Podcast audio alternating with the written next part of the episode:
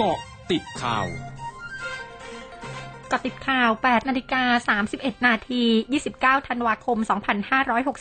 2564 ผลเอกประยุทธ์จันโอชา นายกรัฐมนตรี และรัฐมนตรีว่าการกระทรวงกลาโหม เตรียมเป็นประธานคณะกรรมการข้าราชการตำรวจหรือกตร ครั้งที่ 13 ทับ 2564 ในวันนี้เวลา 9 นาฬิกา โดยมีวาระพิจารณาที่สำคัญคือการแต่งตั้งอนุกรรมการกตร แนวทางการพัฒนาทรัพยากรบุคคลในโลกวิถีชีวิตใหม่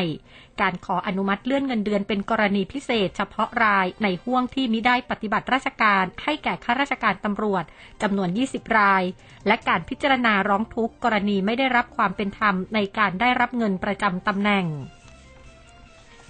ศูนย์บริหารสถานการณ์โควิด -19 หรือสบค รายงานสถานการณ์โรคโควิด -19 วันนี้ มีผู้ติดเชื้อ 2,575 ราย จำแนกเป็นผู้ป่วยจากระบบเฝ้าระวังและบริการ 2,360 ราย ผู้ป่วยจากการค้นหาเชิงรุก 59 ราย ผู้ป่วยภายในเรือนจำและที่ต้องขัง 40 ราย และผู้ป่วยมาจากต่างประเทศ 116 ราย หายป่วยเพิ่ม 2,695 ราย ยังรักษาอยู่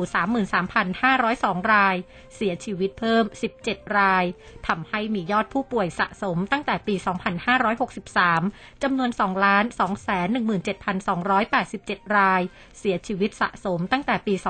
2563 จำนวน 21,647 ราย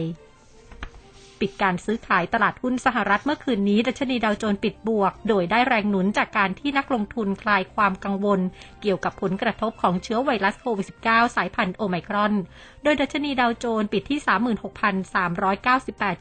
36,398.21 จุด เพิ่มขึ้น 95.83 จุด ดัชนี S&P ปิดที่ 4,786.35 จุด ลดลง 4.84 จุด และดัชนี NASDAQ ปิดที่ 15,781.72 จุด ลดลง 89 9.54 จุด ช่วงนี้ไปเกาะติดสถานการณ์ชายแดนไทยเมียนมาค่ะ เกาะติดสถานการณ์ชายแดนไทยเมียนมา ศูนย์สั่งการชายแดนไทยเมียนมาจังหวัดตาก รายงานสถานการณ์ชายแดนพื้นที่จังหวัดตากวันนี้ ช่วงเวลา 8นาฬิกาถึง 18นาฬิกาไม่มีสถานการณ์การสู้รบ ระหว่างทหารเมียนมากับกองกำลังชนกลุ่มน้อยเชื้อสายกะเหรี่ยง บริเวณใกล้แนวชายแดนไทยเมียนมา จึงไม่ส่งผลกระทบต่อความปลอดภัยในชีวิตและทรัพย์สินของประชาชนคนไทย บริเวณแนวชายแดน ขณะที่กองกำลังนเรศวรได้เพิ่มมาตรการลาดตระเวนเฝ้าตรวจพื้นที่ตามแนวชายแดนอย่างต่อเนื่อง และได้จัดยานเกราะล้อยางจากกองกำกับการตำรวจตระเวนชายแดนที่ 34ทำการลาดตระเวนในพื้นที่ พร้อมทั้งให้การช่วยเหลือผู้ลี้ภัยชาวเมียนมาตามหลักมนุษยธรรม ช่วงหน้าคืบหน้าข่าวอาเซียนค่ะร้อยจุดห้าคืบหน้าอาเซียน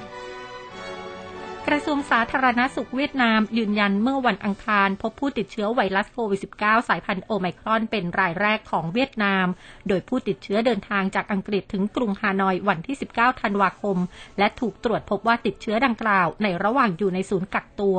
ขณะที่หน่วยงานสาธารณสุขจะติดตามสถานการณ์อย่างใกล้ชิดต่อเนื่อง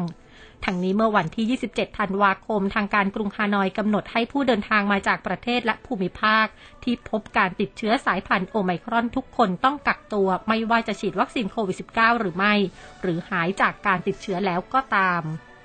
ทั้งหมดคือเกาะติดข่าวในช่วงนี้ภัยรัญญางานสถินรายงานค่ะ